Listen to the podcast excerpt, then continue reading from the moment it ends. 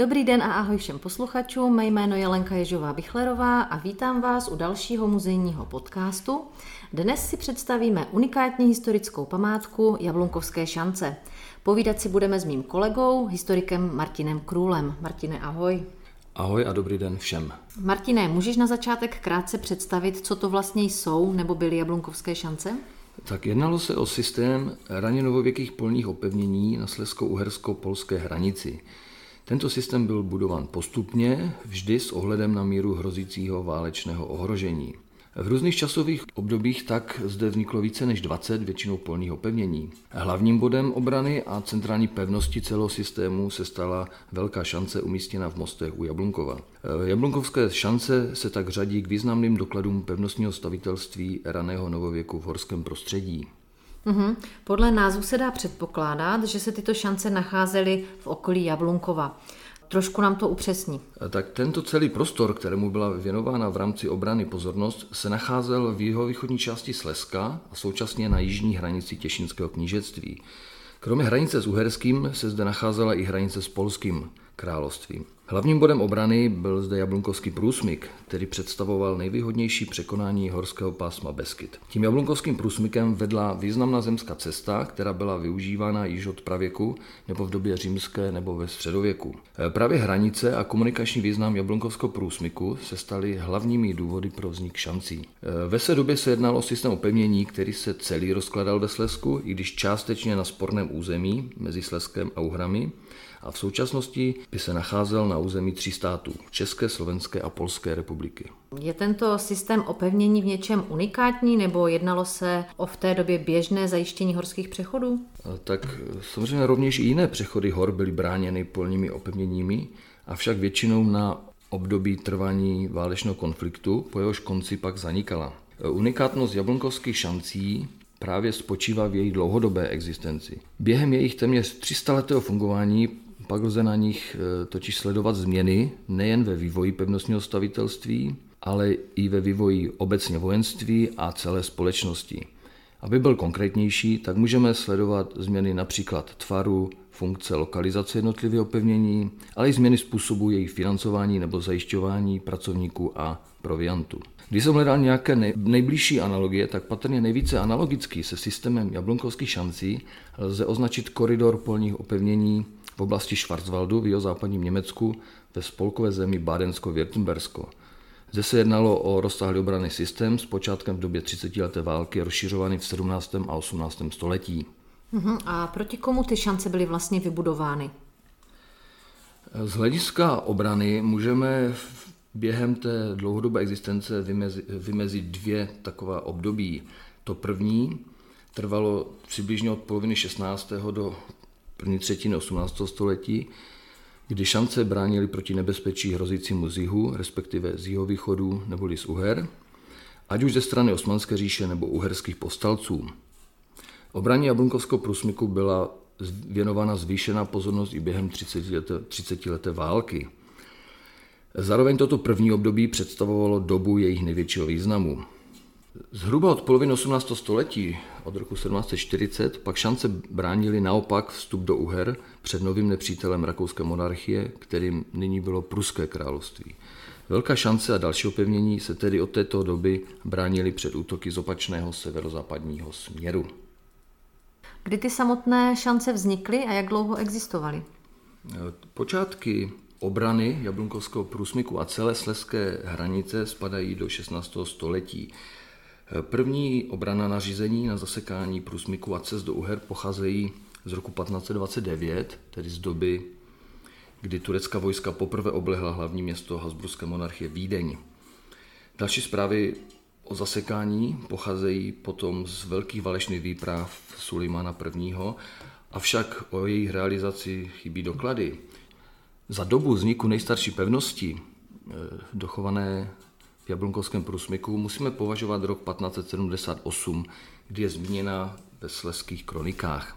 Eh, tuto nejstarší pevnost můžeme, no spíše opevnění než pevnost, můžeme identifikovat z dnešní starou šancí, jejíž pozůstatky se dochovaly do současnosti na katastru obce Svrčinovec na Slovensku. Hlavní takové období jejich existence nebo jejich významu pak představovalo 17. století, kdy ty vlastně šance, na šanci se odrazily všechny válečné konflikty této doby, zejména 30 letá válka. A právě ta 30, 30 letá válka je dobou, kdy máme doložené další výstavby opevnění a z roku 1621 pochází první zmínka o velké šanci. Čili právě proto v dnešní době slavíme 400 let její existence. Jablunkovským šancím byla věnovaná pozornost i během dalšího válečného ohrožení v druhé polovině 17. století, ať už ze strany uherských povstalců nebo opět tureckého nebezpečí v pádu.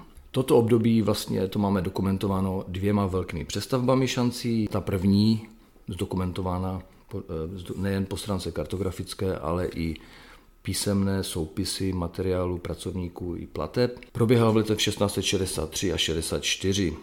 Taková ta poslední, která uzavírá symbolicky toto období, pak proběhla v letech 1724 až 29, čili paradoxně až po ukončení těch uherských povstání, ale evidentně pod jejich vlivem, kdy, ten, kdy opravdu ta uherská povstání ohrožovala tento prostor téměř čtyři desítky let. V tom 18. století pak eh, význam velké šance upadal.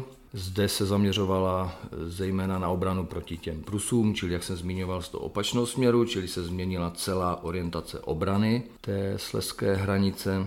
Takže poslední přestavba šance proběhla ve kterých letech? Tak ta poslední přestavba pochází z doby napoleonských válek a proběhla v letech 1808 až 1810. Takže šance tak, jak ji známe dnes, v podstatě pochází z toho 18. století. Takže ty ano, tyto pozůstatky, které můžeme vidět dnes, jsou pozůstatky oné přestavby z let 1808 až 1810. Takže 19. století. A co se stalo s tou šancí potom? Ten vojenský význam postupně upadal. V letech 38 až 39 byla převedena pod civilní zprávu Těšinské komory a v roce 1890 ji odkoupila obec Mosty u Jablunkova. Kdo vlastně nařizoval tu jejich výstavbu? Tak jelikož se jednalo o obranu celé země, zpočátku teda Slezska, tak ty Nařízení o výstavbě nařizovaly centrální orgány. Čili ty první to byl Slezský zemský sněm, který nařídil zasekání těch hm, hranic. A v pozdější době opravdu ty vídeňské centrální válečné orgány nařizovaly výstavbu šancí, respektive o rozšiřování či renovací těchto opevnění. Uh-huh. To vybudování určitě nebylo levnou záležitostí. Dokážeme říct vlastně, kolik stálo vybudování takové šance a kdo to budování financoval? Tak samozřejmě na tom financování se, měli podílet, se měla podílet všechna knížectví, ale většinou to spadalo na bedra toho nejbližšího, čili těšínského knížectví, na jehož území se v podstatě tyto šance nacházely. Samozřejmě i v rámci toho financování vidíme nějaký vývoj. Zpočátku opravdu dostala těšínská vrchnost eh, nařízení, aby ty šance zajistila svými silami, svými řemeslníky, po případě měli i chránit celou hranici. Postupně se to centralizovalo a vidíme tam určitý posun, kdy opravdu některá panství z celosleska vysílali na určitý počet dní, určitý počet pracovníků, které měli financovat. Co se týče těch nákladů, tak dochovali se spousta takových soupisů, soupisů potřeb a ty ukazují, že byly opravdu veliké. Jenom třeba z roku 1644 pochází údaj, že jenom pouze na stromy, čili na kmeny stromů, bylo vyplaceno 40 tisíc zlatých, čili mm. jeden kmen vlastně byl za jeden zlatý. O jak vysokou částku se jednalo, tak můžeme porovnat s údají o příjmech a výdajích těšinského komorního panství, který sice pochází z roku 1654, ale v té době byl vykázán čistý zisk ve výši 16 638 dolarů. Jo, čili vidíme, že ty výdaje na výstavu byly dvojnásobné, než vykazoval čistý uh-huh. zisk těšnického panství. Uh-huh. No, kdybych se ještě vrátil k tomu financování, tak ono to je, ono to je poměrně složitá záležitost a na ty pevnosti byly i zvlášť vyčlenovány peníze, takzvané Fortifikationsgelder, schvalované na sleských zemských sněmích, které měly být vlastně využity na to budování. Tam se to nějak složitě potom re, re, refinancovalo. Kdo se podílel na vybudování samotných šancí?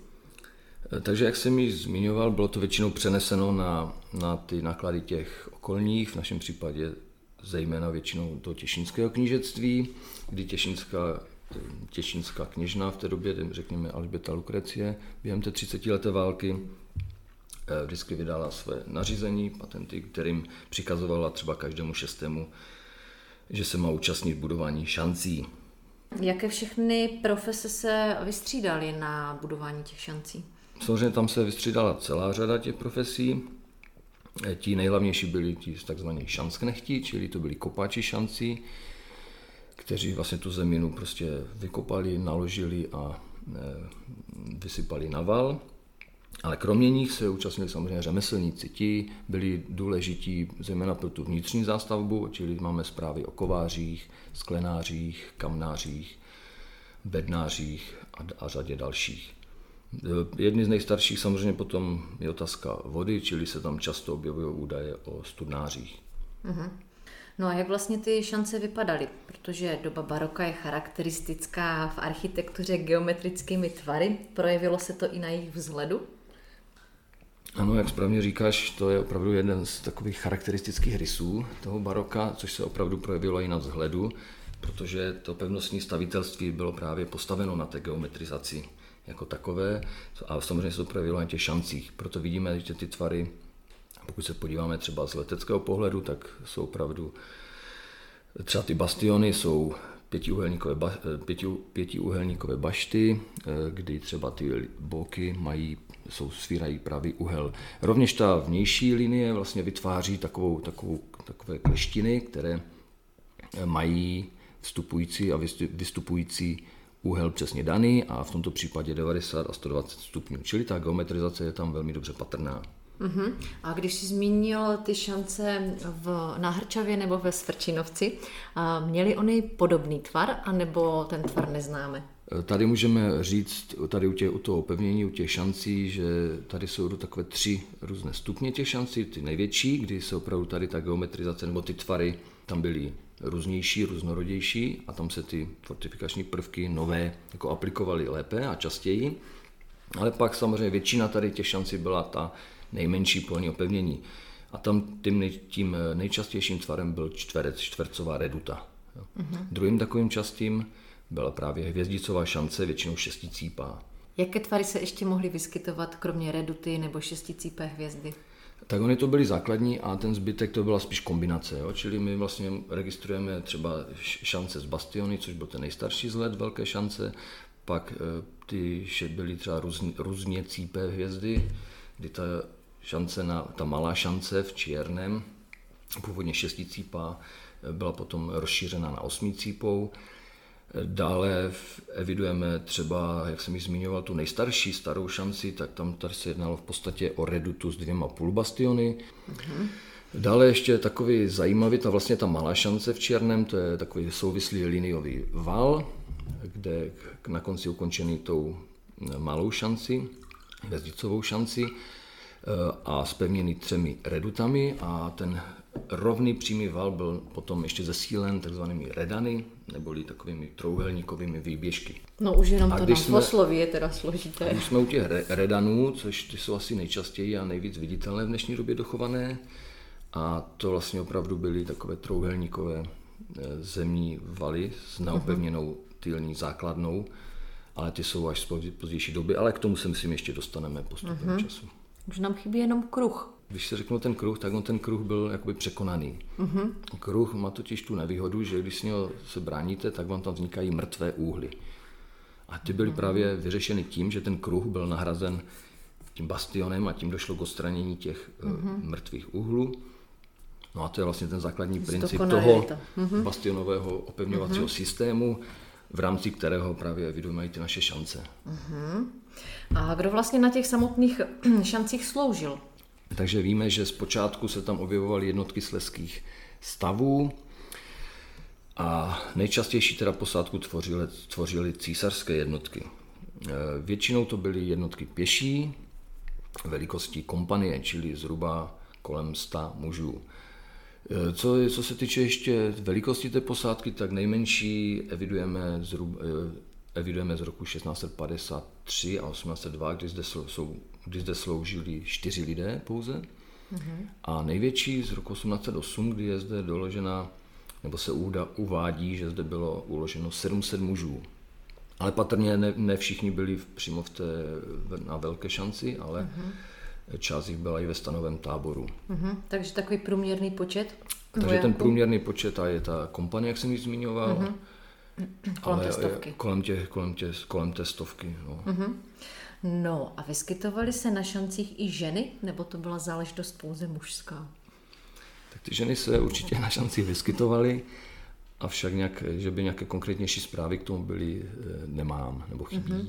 Takže vojáci si obstarávali i stravu v kuchyni, neměli tam ženy třeba jako kuchařky, pomocnice, něco takového? Kuchařky tam neměli, vlastně tu stravu buď jim byla dodávána z, právě z okolí, to byly taky jeden, jedna, jedna z povinností podaných, mm-hmm. kdy museli dát chleba, A pak tam měli samozřejmě potom ještě ty výrobní, vlastní výrobní objekty, kde je tam doložena jako příkladu pekárna, jo, čili vlastně byly dodávány, byla dodávána mouka a tam si potom ten chleba pekli. No a co se ještě týče té posádky, tak eh, když se podíváme třeba na to velení, tak vidíme, že tady nejvyšší, nejvyšší hodnost byl plukovník. Plukovník se zdržoval po celou dobu na těch šancích, anebo přijel, dal rozkazy, odjel? Eh, ten plukovník, co víme třeba z doby 30-leté války, to byl August Mořic Rochov a víme, že on tu službu na těch šancích neměl moc rád, protože on raději samozřejmě pobýval ve městě, mm-hmm. kde měl větší komfort. Na co si aj stěžovala těšinská knižna, že prostě na těch šancích nepobývá a dokonce i ti, ti vyšší, někteří vyšší důstojníci raději bydleli v Jablunkově a tam si nechávali ty svoje náležitosti, na které měli právo vyplácet. Mm-hmm. Takže vlastně se nedá říct, že tam sloužili po celou dobu fungování šancí? V rámci posádky, zdali tam sloužila pořád, tak zpočátku ne. Zpočátku tam byli opravdu umístěváni eh, na dobu toho konfliktu, kdy hrozilo ohrožení. Eh, tady ještě musím zmínit takovou místní specifiku a to, je, to jsou ti vybranci, protože když ta posádka eh, třeba odešla, protože bojovala v jiných částech monarchie, tak byla nahrazována právě těmi vybranci, což opět bylo přeneseno na Těšínské knížectví, které mělo na své náklady svými lidmi poddanými zajistit obranu sleské hranice. A v tomto případě to většinou byli místní, kteří tu hranici znali, což vlastně většinou byli Valaši. Jo, a z ní právě vznikla, vznikli, vznikli ti vybranci, kteří se postupně vyvinuli v takovou formu, která byla začleněna do těch vojenských struktur, to byla taková polovojenská organizace. A v tom 18. století už opravdu byla organizovaná na vojenském principu a v podstatě je to taková analogie k moravským portášům. Uh-huh. Takže eh, když bylo potřeba, tak vybranci eh, sloužili na šancích a když případně konflikt skončil, tak se vrátili domů. Jestli sloužili přímo na šancích, eh, co tam dělali ti vybranci? No, ti, ti, ti vybranci strážili, oni většinou strážili, mm-hmm. jo. Mhm. No, se nepředpokládalo, že by nějakým způsobem mm-hmm. měli, měli bojovat, oni spíš byla jakoby strážní a... Strážili po dobu, kdy tam nebyla ta posádka. No a měli tak. jakoby odradit mm-hmm. spíš menší oddíly, jo, protože mm-hmm. to bylo vlastně, to je prostor horský a tam se spíš předpokládalo, že tě, ty jednotky budou menší. Ta trvalá posádka, že tam byla umístěna pořád, se předpokládá až pro, pro období dru, druhé poloviny 17. století, že to je doba, kdy ta intenzita, zejména uherských povstání, byla poměrně značná, tak od té doby se objevují zprávy, že tam ta posádka byla usazena trvaleji. Uh-huh.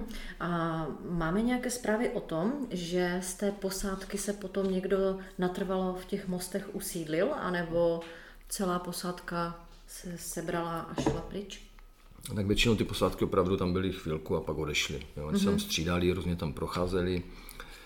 Eh, samotní vojáci vlastně, jaké tam měli podmínky na těch eh, šancích? Měli se tam dobře? Žilo se jim tam dobře? Tak o tom jsme taky spravení v písemných pramenech, protože většinou velitele si stěžovali a to byly stížnosti právě na špatné ubytovací podmínky, nedostatek jídla, bylo to vlastně, to je taková ta takzvaná malá doba ledová, čili opravdu vždycky po, každém, po každé zimě byly velké záplavy, povodně, e, zima byla tvrdá, takže oni opravdu jim to všechno padalo na hlavu. Víme tam zprávy, že třeba měli uskladněný, uskladněnou mouku, která jim zhnila, protože na pršelo do ní a tak dále, čili byla nepoužitelná.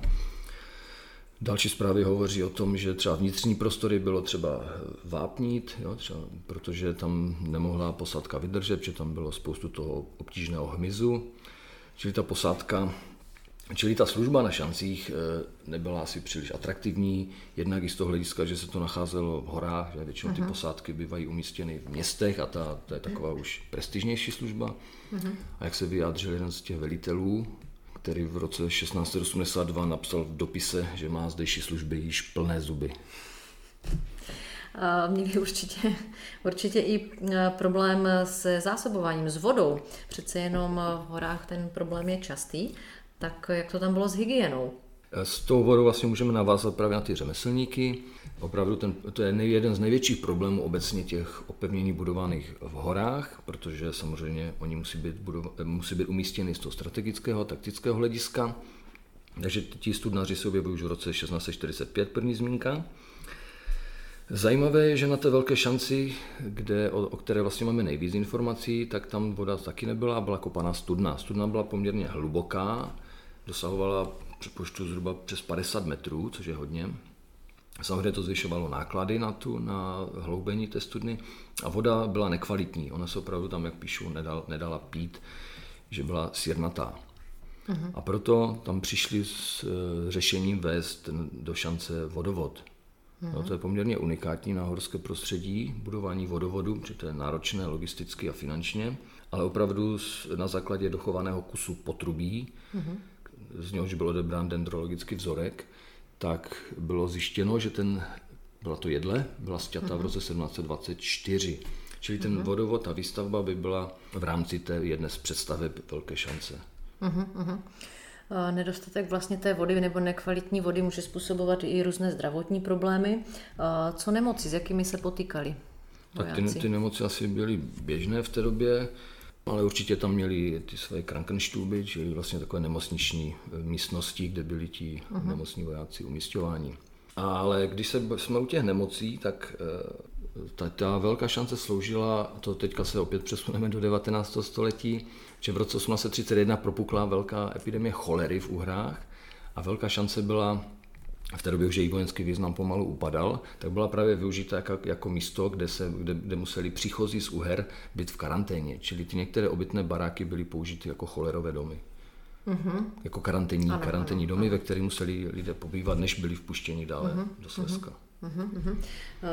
A kromě těchto zdravotních středisek v uvozovkách, jaké tam ještě stály objekty na samotných šancích? Tak samozřejmě ty objekty se různě měnily, ale můžeme říct, že ta základní struktura byl teda velitelský dům, čili to byl takový vystavný jednopatrový objekt, potom tam byla kasárna, opět jednopatrový objekt, a ta, ten zbytek, eh, pekárna, to byl taky zděný a zbytek byly většinou dřevěné, dřevěné objekty. To byly nejrůznější stáje, kůlny, skladovací prostory, uh-huh. Takže lišilo se, lišilo se obydlí vlastně toho velitele od eh, těch obyčejných vojáků? Velitel měl samozřejmě největší prostor, měl tam i k dispozici svou kuchyň, Uh-huh. A ti, ti samozřejmě ti to měli potom jednodušší. Tam se možná může předpokládat, že oni tam opravdu byli třeba ve stanech. Jo? Když tam bylo víc té posádky, tak uh-huh, bydleli, uh-huh. bydleli ve stanech. Uh-huh. Prostě klasický takový vojenský jo. tábor. No a zmínil si vlastně tu pekárnu, tak eh, co můžeme říct, že ještě jedli, čím se stravovali, co pili? Alkohol byl tam častý, objevoval se na šancích, měli dostatek všeho. Třeba můžeme zmínit, když jsme v roce 1621, to je, to je právě tě první zmínky, tak tam pobýval plukovník Spinelli, který si šel obhlídnout ten hraniční prostor a dochoval se soupis výdajů městečka Jablunkova právě na jeho pobyt. No a právě tento soupis obsahoval položky, co pro travití ráčil pan hrabě Karel Spinula. No a tady můžeme vidět, že největší položku tvořilo víno a pivo, dále maso, chleba, kuřata. A kromě toho ještě takové drobnější položky jako e, valašské síry, pstruhy, koření a tak dále. A nastala někdy situace, že měli vojáci hlad, že nebyly potraviny? Určitě nastala, protože se objevují stížnosti, že jim nebyly dodávány takzvané ty ústní, ústní porce, což byla ten, ta dodavka, dodavka jídla na jedno vojáka, čili tam ty stížnosti jsou. Uh-huh. A jaký byl vlastně vztah šance a samotné obce Mosty u Jablunkova? Ten vztah mezi obcí a opevněním samozřejmě spíše znamenal pro ty místní podané spíše problematický, poněvadž oni byli nuceni se účastnit různých těch stavebních prací, museli tam dodávat, dodávat materiál. Samozřejmě v rámci roboty tam potom třeba dodávali šindel nebo otop na dříví na zimu. Čili můžeme říct, že to bylo mm, problematické, ale na druhou stranu eh, možná Plynuly obci nějaké výhody z toho, že tam ta šance byla? No, tam jediná, co jediná výhoda jim plynula, že, že byli nějakým způsobem bránění, chránění. E, ti třeba mosteští podaní, ale nejenom oni se účastnili právě těch vybranců.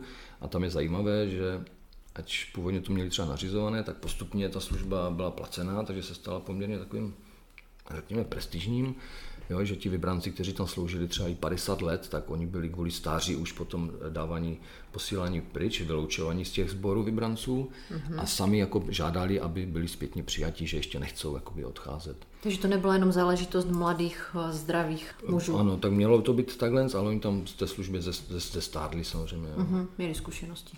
No a jak vlastně na těch šancích byla řešena duchovní péče? Posádka byla většinou katolická. Ještě to okolní obyvatelstvo, tam eh, můžeme říct, že tam byl značný podíl protestantů a proto eh, na šancích byla, nebo tady v té hraniční oblasti byla jezuitská misie a šance byly právě centrem. Eh, duchovní péče pro vojáky byla řešena zpočátku kaplí, která se nacházela právě v tom velitelském domě a později byly postavené kaple mimo šanci. Mm-hmm. A byl tam nějaký duchovní stabilně na té šanci? No, podle těch zpráv z 18. století, tak je, eh, stabilně tam působil právě vždycky jeden z těch jezuitských misionářů. Jo. Uh-huh. Došlo vůbec k nějaké bitvě o šance? Byly šance někdy obsazeny? To je, to je častá a velice zajímavá a dobrá otázka. Ta hranice byla ohrožována zejména právě takovými eh, postaleckými menšími oddíly, takže my víme, že třeba byla obsazená v roce 1645 uherským povstalci šance, ale byla to nějaká přední šance, ne přímo ta velká šance. Těchto mm-hmm. útoků je doloženo více, třeba z roku 1678, 1618, 1704. Co se týče té eh, hlavní, té centrální velké šance, tak tam víme, že byla obsazena, kapitulovala 8. února 1741 před pruskými vojsky. Předpokládejme, že určitě na šancích eh, občas někdo zemřel. Kam ty vojáky pohřbívali? Měli vlastní hřbitov? Tak byl tam vojenský hřbitov, který se nacházel mimo samotný objekt. Eh, dnes již neexistuje. Dnes, dnes již neexistuje. Právě u toho hřbitovu byla ta kaple postavená. Uh-huh. V dnešní době tam je, se nachází kaple, ale to je mladší. Víme, jaké významné osobnosti v minulosti šance navštívili? Rovněž o tom se dochovali doklady. Můžeme zmínit třeba jednu z těch nejvýznamnějších, a to byl Josef II., který ještě ve funkci spoluvladaře prováděl inspekční cesty po hranicích, kdy zjišťoval stav obrany schopností a ten navštívil právě celý Jablonkovský průsmyk a jednotlivé šance, to bylo v roce 1766. Z jeho deníku víme, že se těch šancí vyjadřil velice nelichotivě a on je považoval z vojenského hlediska už za nedůležité, a což se projevilo potom při jeho nástupu k moci, kdy se stal císařem a on v roce 1781 odvolal tu vojenskou posádku a dosadil tam takzvané kordonisty, což byli v podstatě účel kordonistů byl jakoby tež stráží a byli to spíš měli takové ty policejní a celní, celní funkce. A ta posádka opět čítala čtyři muže, těch kordonistů. To, to mm-hmm. už, no. A to dokázali ve čtyřech mužích zvládnout? No tak ona ta hranice měla být právě Eh, hlídána a zasekána těmi ostatními drobnějšími uh-huh, opevněními, uh-huh. tím, aby ten každý příchozí musel procházet kolem té velké šance, případně kolem té malé šance a tam sloužili právě tady ti, uh-huh. ti lidé. Když se vrátíme ještě k tomu vztahu Josefa II. k šanci, tak nejen, že tam zrušil tu vojenskou posádku v té době, ale dokonce jsou plány, že on chtěl využít tu šanci pouze jakoby sklad obíly a mouky, že se tam měl pes chleba pro jednotky, které byly dislokovány uh-huh. v okolí, čili uh-huh. v Uhrách a potom mají dokonce se měl chleba převážet do Olomouce.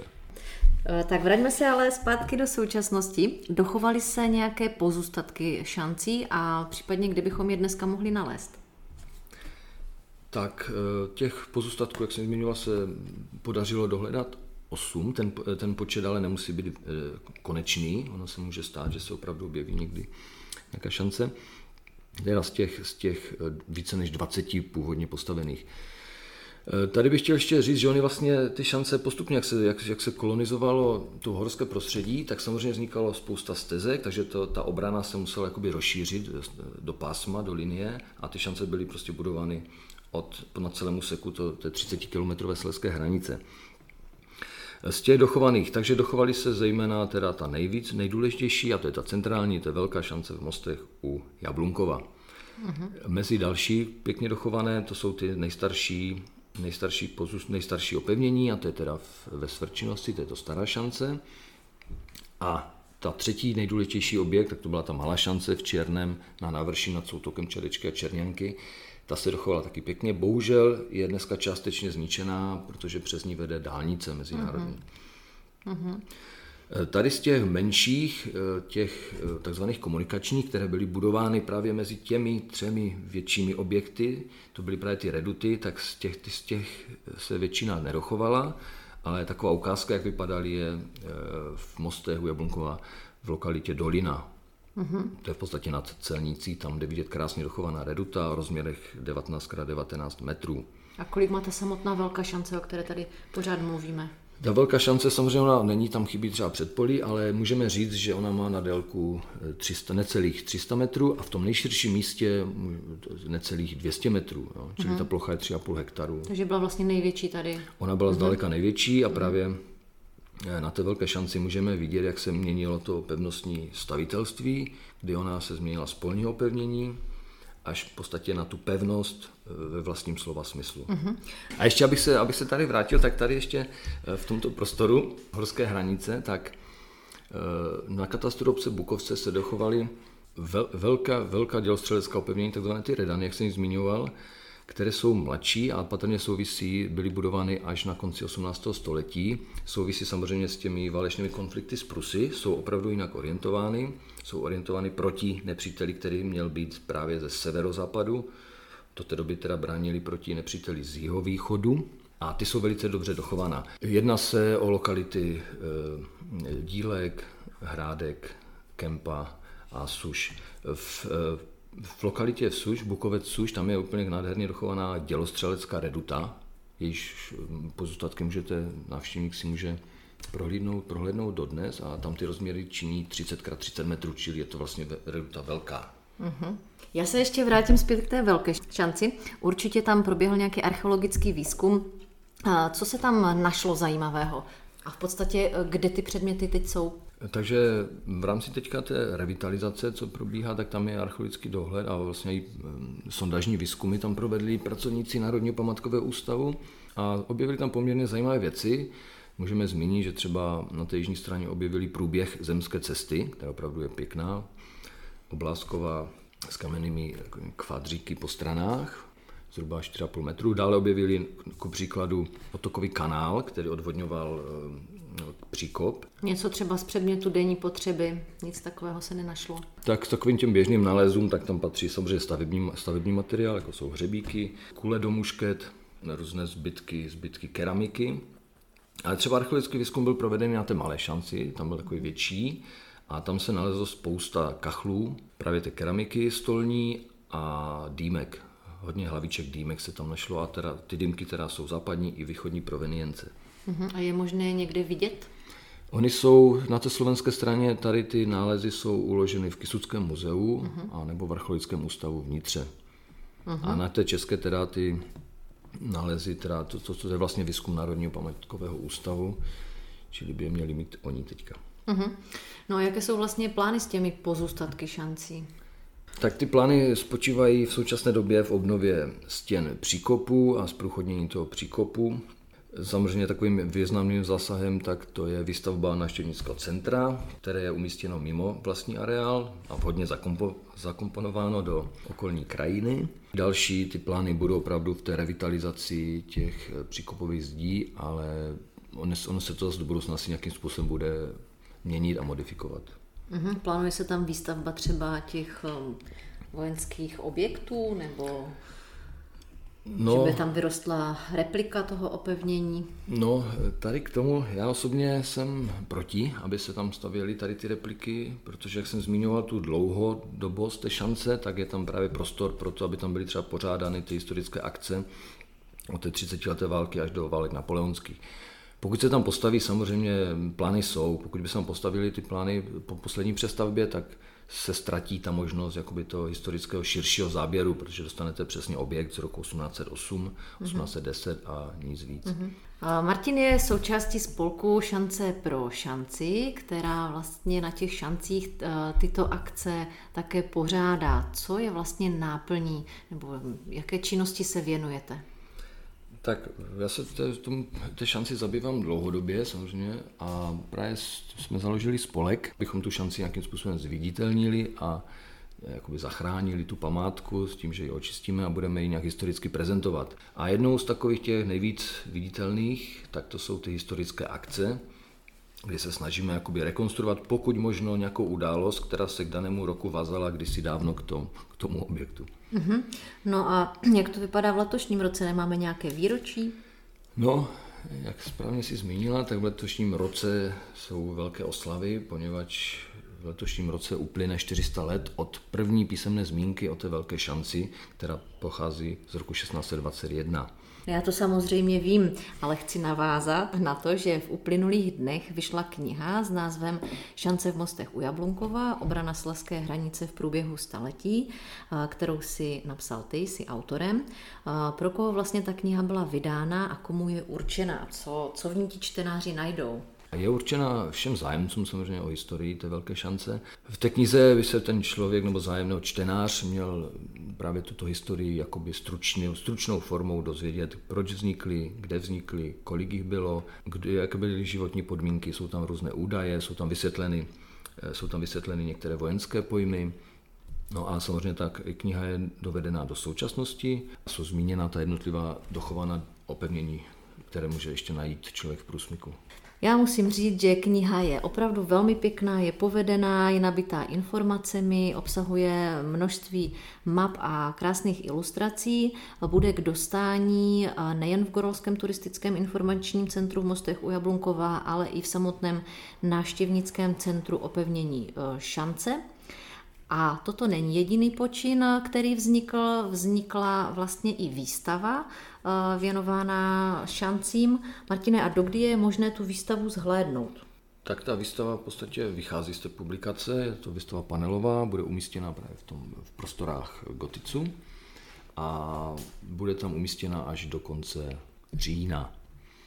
Ale kromě tady těchto, tak samozřejmě bude velká akce 21.8., Eh, přímo pořádána na Velké šanci, kde mezi jinými, že to bude taková, taková akce ne, nečistě historická, ale i taková pro veřejnost, tak mezi jinými tam budeme představovat právě dobo, ukázky, dobové ukázky eh, těch vojsk, které na té šanci v průběhu její existence sloužily. Mm-hmm, takže to je vlastně akce k těm 400 letům. To je taková ta mm-hmm. Ony ty akce měly původně trošku být většího rozsahu, ale sami víme, že do toho zasáhla pandemie. Mm-hmm. No já opět musím přidat svůj názor. Já jsem se zúčastnila v uplynulém roce, předminulém roce eh, těchto akcí a musím říct, že se velmi líbilo nejen dospělým, ale i dětem. Takže na 21.8. zveme eh, všechny posluchače, přijďte se podívat přímo na velkou šanci do mostu u Jablunkova. Já Martinovi děkuji za rozhovor, za spoustu zajímavých a obsáhlých informací a budu se těšit někdy příště. Naslyšenou.